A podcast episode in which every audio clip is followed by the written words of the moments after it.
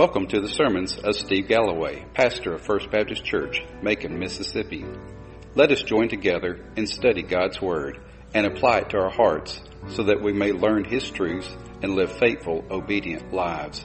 May God bless our time together. All right, we're in 1 Peter chapter 4, looking at verses 7 through 11. Not a long passage of scripture, but it's got enough for us to cover. 1 Peter chapter 4, verses 7 through 11. Allow me to read this. The end of all things is near. Therefore, be of sound judgment and sober spirit for the purpose of prayer. Above all, keep fervent in your love for one another, because love covers a multitude of sins. Be hospitable to one another without complaint.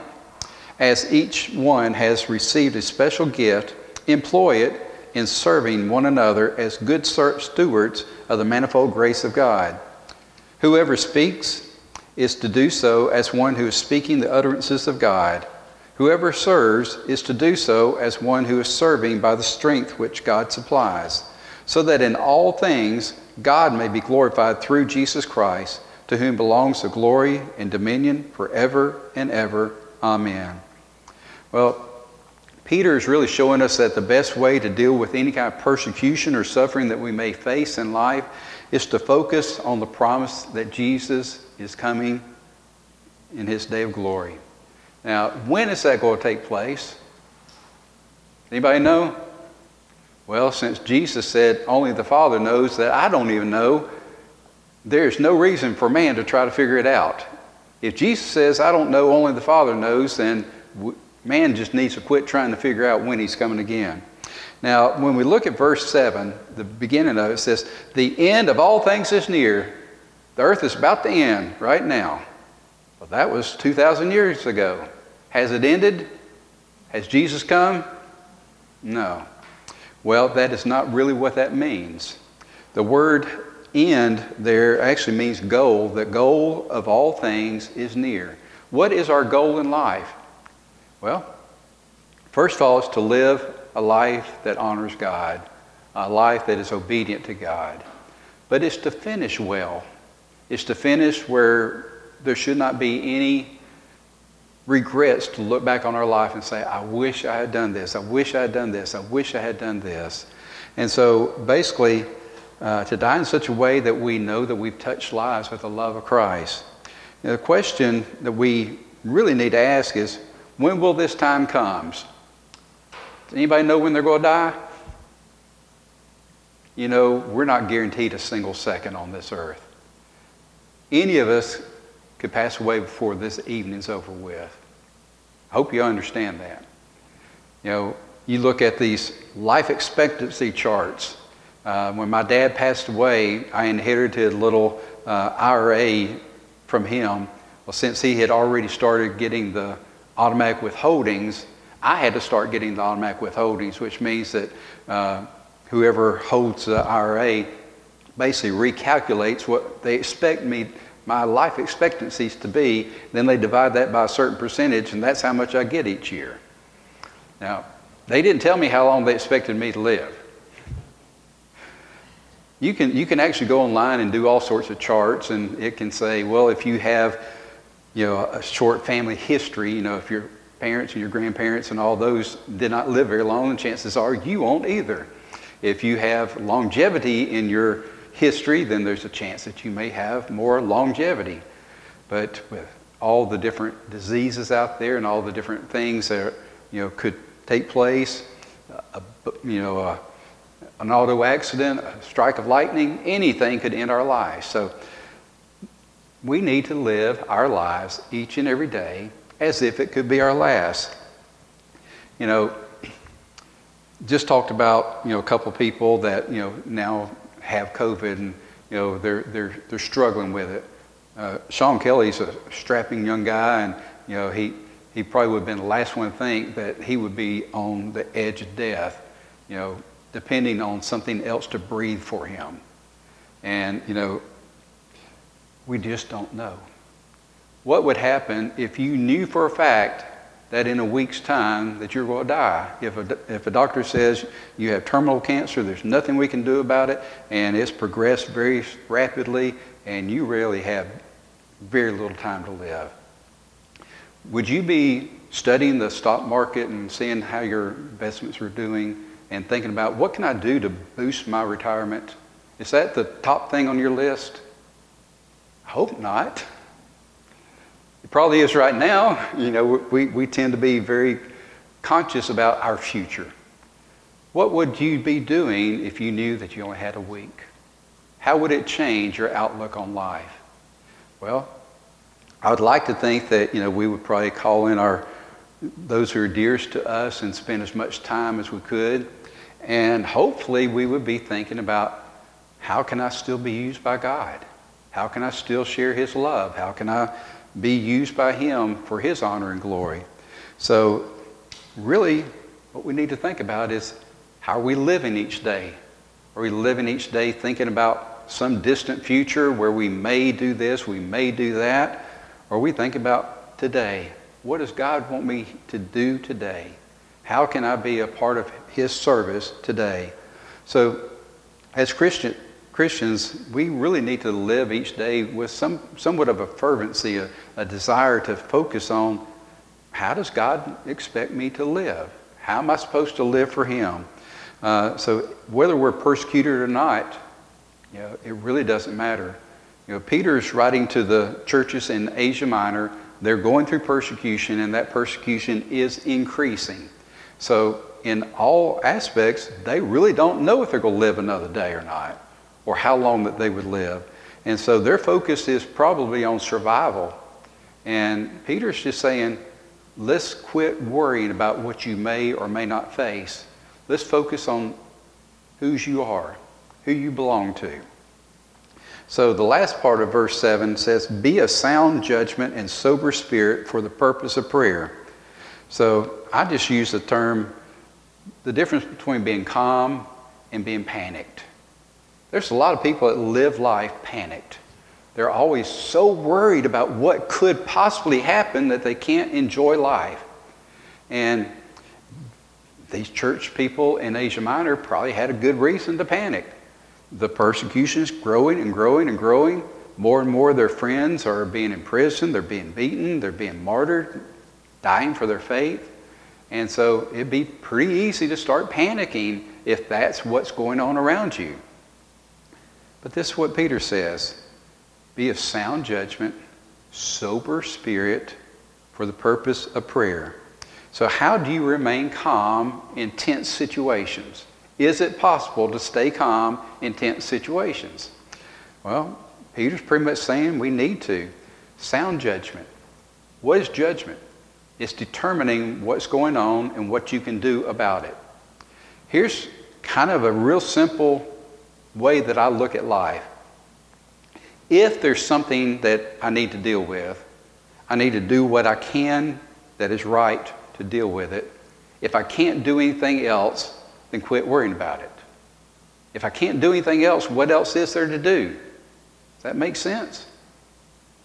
It sounds simplistic, but it's really a way I've really strived to live my life. Do what you can to deal with the situation. Once you've done all you can, Quit worrying about it. It's in God's hands anyway if you're a child of God. So be calm about it. Remain calm. Don't allow the turmoil to get you. So that's using sound judgment, looking at the reality of life. And quit looking at the what could happen. If we keep looking at what could possibly happen, we will always remain panicked. You know, it, this could happen, this could happen, this could happen. You know, the sky's falling. You know, we, we just can get into this negative uh, attitude of what could possibly go wrong tomorrow. Well, let me think about it. This could go wrong, this could go wrong. We need to quit thinking that way and use sound judgment. And also, it says to be sober spirited. I think that's that calm assurance that God can give us. Sober spirit. Well, that just simply, to be sober means that you're not being controlled by something else. To be unsober means to be drunk, which means something else is in control of your life. But to be sober spirited means that you're in control. Really, you're allowing God to be in control. So, you could be in panic mode because of what's going on around you. If you're in Afghan right now and you're a Christian, there'd be good reason to panic because they're going door to door. They're looking at phones, seeing if there's any kind of Christian apps on it. If, they, if there is, you're automatically killed. They're going to be persecuting them. They're looking for them. Uh, they're trying to find people who will testify who is a Christian, who's leading, you know, Bible studies and things of that nature. So probably would be an easy thing to panic if you were in Afghan and Afghanistan and you're a Christian. But let me just ask this question. What's going to happen to you when you die? Is it going to be a bad thing? What's going to happen to you when you die? It's not going to be a bad thing. You leave this earth, God gives you a glorified body, you'll be ushered into His presence. There will be no more weeping, no more gnashing of teeth, no more pain, no more suffering. Nothing bad at all will be in a situation of joy, love, peace in the presence of God. That's not a bad thing. It's a whole lot better than what we're experiencing right now, right? So we really don't need to worry about dying. We need to worry about living. That's really what we need to focus on. So, how to remain calm? Well, the last part of verse 7 gives us the answer for the purpose of prayer. The typical Christian today avoids prayer like the plague. Prayer is an obligation to most Christians. Well, I've got to pray because I'm supposed to pray. And they do some little rote prayer that lasts three, maybe two or three minutes, if that long. And they kind of do this thing that they pretty much have memorized, and then they say, okay, amen, let me get on with life. Prayer is the most powerful tool that we have as a child of God. It's a gift of God it is our connection to be with God. We can talk to God as if He were in this room, which He is, and we can talk to Him, share anything on our hearts, our joys, our sorrows, anything that's going on, and He hears us and He cares for us. He'll give us wisdom and guidance to know the paths we need to follow and whatever it is that we're dealing with. He may not guide us in the way that we want Him to, but He'll guide us in what is best, what is right in His eyes. And so prayer is simply the most powerful tool that God gives us. And Peter is basically saying if you just keep in touch with God, if you keep praying, then He's going to give you peace, comfort, strength, guidance, wisdom, anything you need. Because if we go to God with a problem, he hears our prayers and He answers our prayers. Like I said, He doesn't always answer them the way that we want Him to, but He answers them the way He wants to. So we look at that first verse, verse 7. It's not the end of all things, it's the goal of what is yet to come. What are we doing in life? What is our end goal in life? There's an imminent return of Jesus Christ. He is coming back. Y'all do understand that. Y'all have read the last chapter, haven't you? In the Bible, he does come back. You know, it's, this, I'll, Susan likes to flip ahead to see if the character stays alive in the book that she's reading. I say, quit doing that. Let it build. Let the suspense build. Well, the Bible's one time I say it's okay to read the last chapter first because it works. Jesus is going to return in his glory. So we need to know that his promise does come true. Let's pick up verse 8. Above all, keep fervent in your love for one another, because love covers a multitude of sins. Now, be fervent in love. That means to have a passion for it, to, to say, love is more than just this emotional feeling. It's something I got to choose to do, because that's what agape love is. It's called unconditional love to have love for one another, even when that person may not treat you nice, even when that person is not your best friend, we are to love one another. Period. There's, there's no unless, there's no, well, what if they love one another? It's just that simple. Be fervent in your love for one another. Does that make sense? I mean, God is telling us that we're to love one another unconditionally without holding anything back. He says, because love covers a multitude of sins. So that means that if one of us fails God, we're just supposed to sweep it under a rug and never say anything about it and just act like it never happened. No, nope. that's not exactly what God's meaning.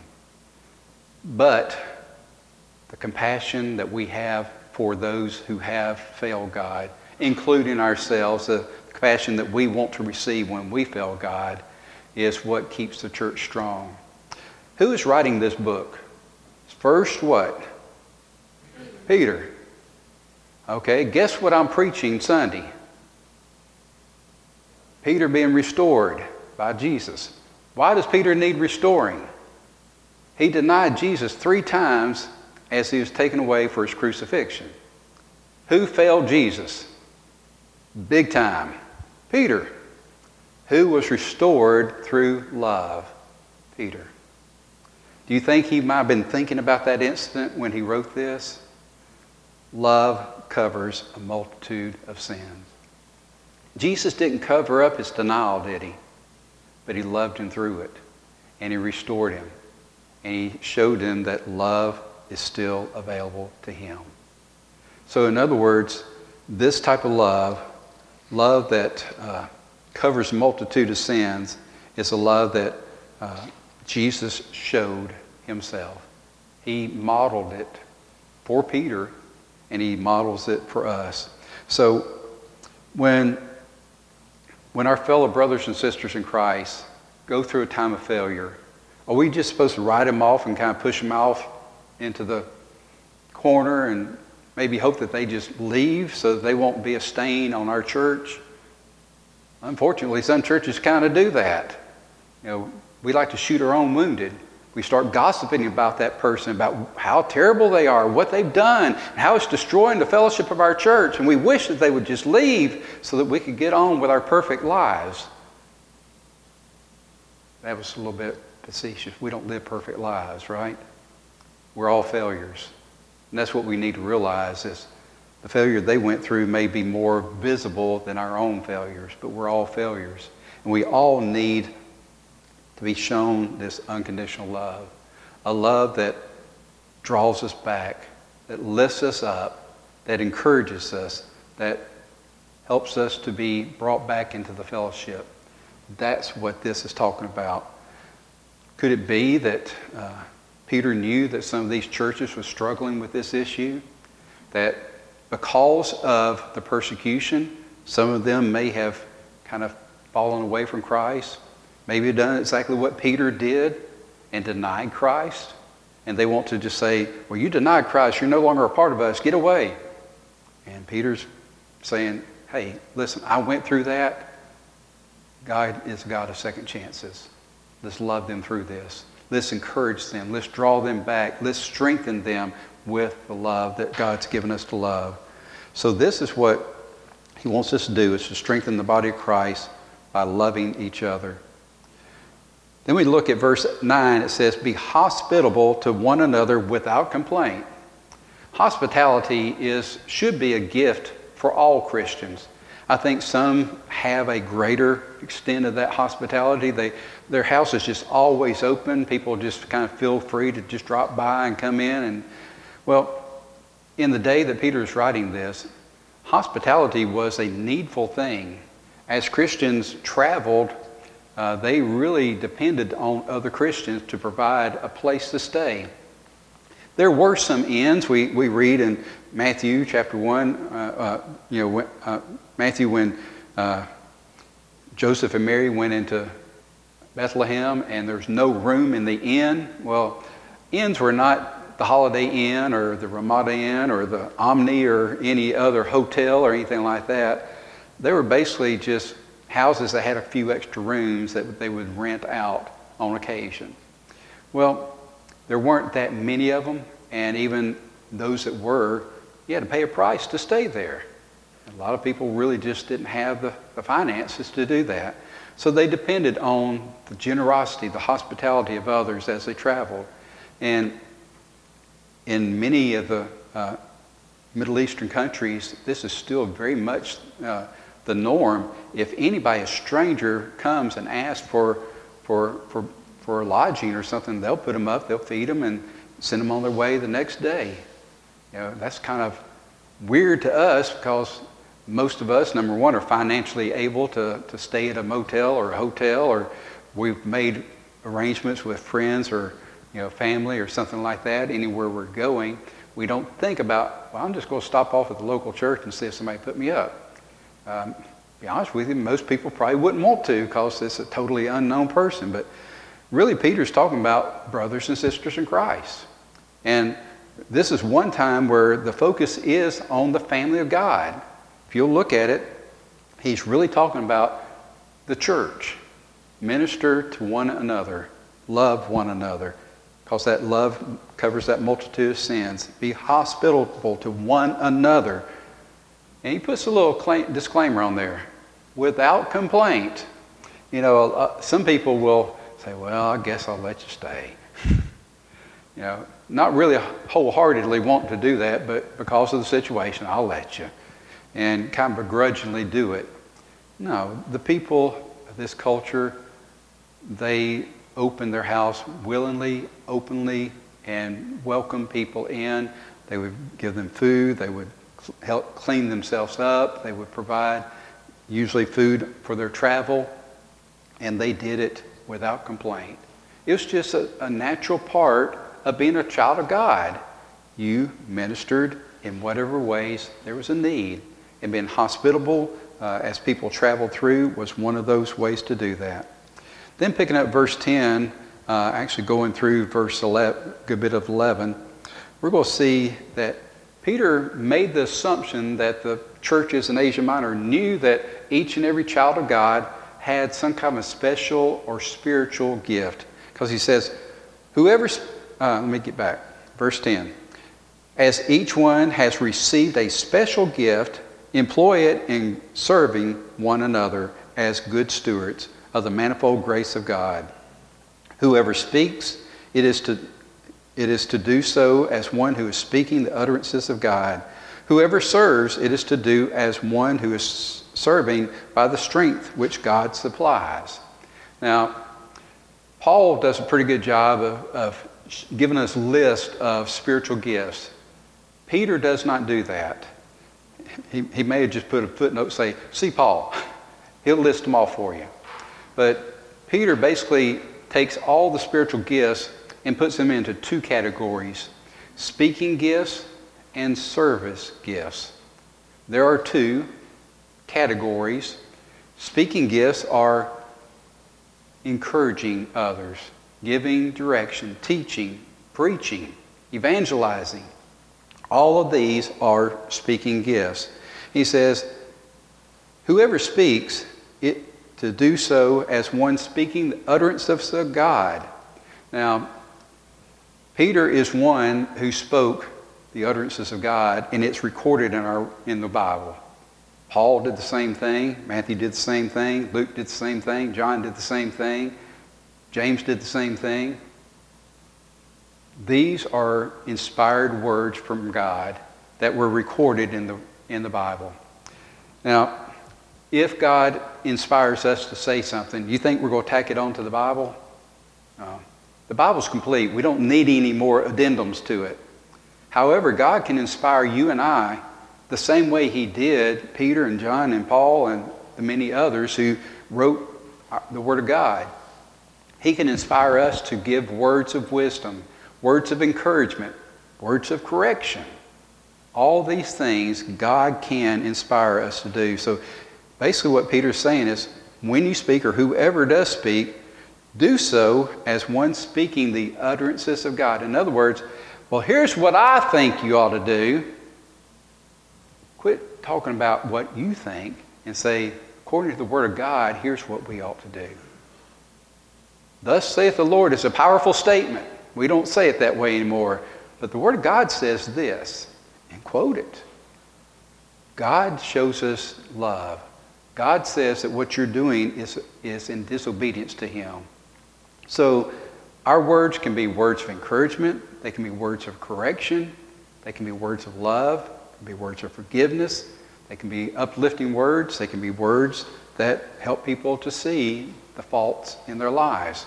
But that they need to be from God instead of from us. Now, we all can kind of get to this point where well, I've been a Christian for a long time. I think I know what the Word of God says, so I'm authority to say it. Well, you may have the authority in your heart of knowledge of the Word of God, but if you speak it as if, it, as if it's your own thoughts and your own convictions, you're not sharing it as the utterances of God. So we need to say, according to the Word of God, God says this. According to the Word of God, we need to lift up each other in love. According to the Word of God, that love covers a multitude of sins. According to the Word of God, what you're doing is out of God's will. So whatever we say needs to be in accordance to the Word of God. And we need to say it as if uttering the Word of God. And then also, whoever serves is to do so as one who is serving by the strength which God supplies. There's your other category of spiritual gifts service gifts. Being a good steward. Many different service gifts. There's always a way to serve. You know, we look at the makeup of the church. The early church had usually multiple pastors or elders that would lead the church. Uh, usually, very seldom, it was just one man that would be uh, doing that. Maybe one would focus more on teaching, one would focus more on ministry and, and things of this nature. But even in the early church, the disciples realized hey, we need some help because they were complaining that the widows and the orphans were not being fed properly. And so they brought in what we now call deacons to serve tables to help minister to the extra needs that the disciples did not feel that they needed to take away from their other ministries to take care of. So service gifts are ministering one to another, meeting needs. Now, hospitality is one of those. Ministering to needs. It may not be open in your house, but it may be saying, you know, so and so just got out of the hospital. Let me go take a meal to them and their family to help them not have to worry about it. One of the great ministries this church has is uh, the bereavement committee. Anytime you know a family member has a loss, we feed the family after, before or after the funeral. Y'all don't understand. You probably do understand what a blessing that is for a family that may have 20, 30, 40, 50 people coming from out of town to try to cram all those people around a table that normally sits six in their home, it's not going to happen. And you don't want to need to rent out the, the Civic Center or something like that to feed your family. And the cost of feeding them and making sure that you have ample, yeah, you can go to the store and get a bunch of bologna and, and bread and, and, you know, soft drinks, that's not the same as getting turkey and all the fixings and everything that this church puts on the table. That is such a blessing. That is a service ministry. But we don't need to do it in our own strength. As we do it and people compliment us, we just say, This is what God's called us to do. This is why we're here. We're here to minister in His name. Because look, look at what He says after that. So that all things, God, in all things, God may be glorified through Jesus Christ, to whom belongs the glory and dominion forever and ever. Amen. We do these things for this one purpose, so that in all the things that we do, whether it's what things that we say, our service gifts, God may be glorified through Christ Jesus. He's the one who belongs, all the glory belongs to. If we are getting any pats on the back and not turning it back to God, not saying, wait a minute, I'm not doing it for my own, I'm doing it because God wants us to minister. If we do it for ourselves, then we're self centered and we're not in God's will. God wants us to glorify Him through His Son Jesus because all glory and dominion belong to Him forever and ever. Amen. So that wasn't just 2,000 years ago, that continues to be today. So, serving one another for what purpose? So that God will receive the glory. That's why we are to live each and every day. The end of all things is near. The goal, what is our goal? To live for the Lord each and every day as if it could be our last. You know, I, we don't need to live and say, well, you know, I didn't do too good today. I hope I don't die tomorrow. We need to live each day as unto the Lord. Susan and I have talked many times. You know, I, I, worked uh, secular jobs for quite a while. I've worked at Wendy's and Kroger and a bunch of different other things, uh, construction. And I came to the point where, you know, if I was working for my paycheck, I probably wouldn't want to work very hard sometimes.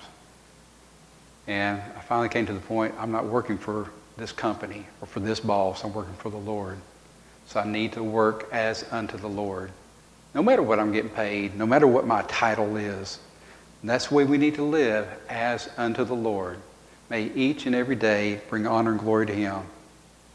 You know, we could all live in a gloom and doom because of how bad the world around us is. It'd be easy to get our focus off of God and onto the terrible things that are happening. But again, if we die today or tomorrow or sometime in the near future, it's not going to be that bad. It's going to be a pretty good thing.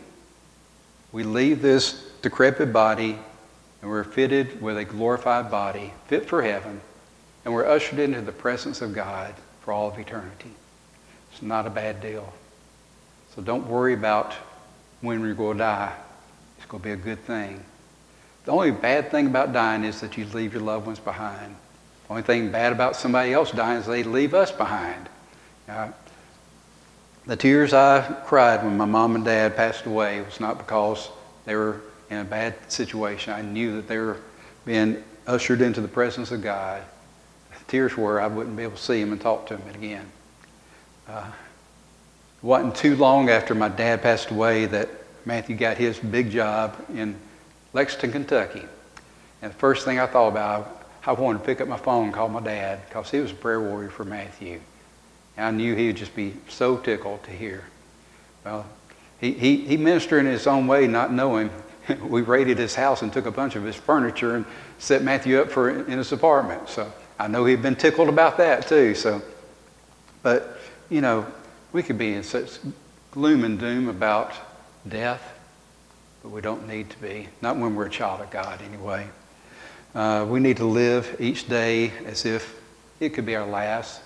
We need to live each and every day as unto the Lord.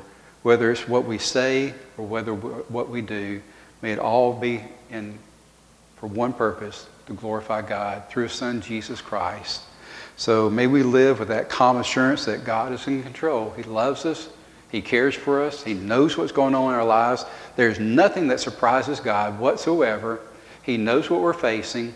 He knows that he, had, he is the answer to whatever it is that we face. He loves us. He cares for us. He will give us wisdom, guidance, strength, comfort, peace, whatever it is that we need. So quit worrying. Peter was trying to help the churches in Asia Minor to quit worrying about the persecution they were facing. Man can kill the body, but not the soul. They belong to God. And that's what he was telling them. Quit worrying about what other people have done, whether it's right or wrong. Love them unconditionally. Help them to be restored just like I was. Share the love of Christ through everything that you say and do. And may God receive the glory. You know, He's worth it. We're not. So may we live faithfully by living for Him. Hope none of y'all die between now and Sunday. But if you do, you're going to be in a better place than you are right now. That I can promise you. Let's close in prayer. Lord, thank you so much for your presence and your love for us. Lord, a love that we cannot fully understand. A love that is so forgiving, so unconditional, that when we do fail you, Lord, that you are there to, to lift us back up, to love us, to correct us, and to restore us anew. Lord, may we live each and every day as unto you, so that all honor and glory goes to you and not us. May we live by sharing your love with others in all that we say and in all that we do. May you truly be in control as we surrender our lives and you to you. In Jesus' name we pray. Amen.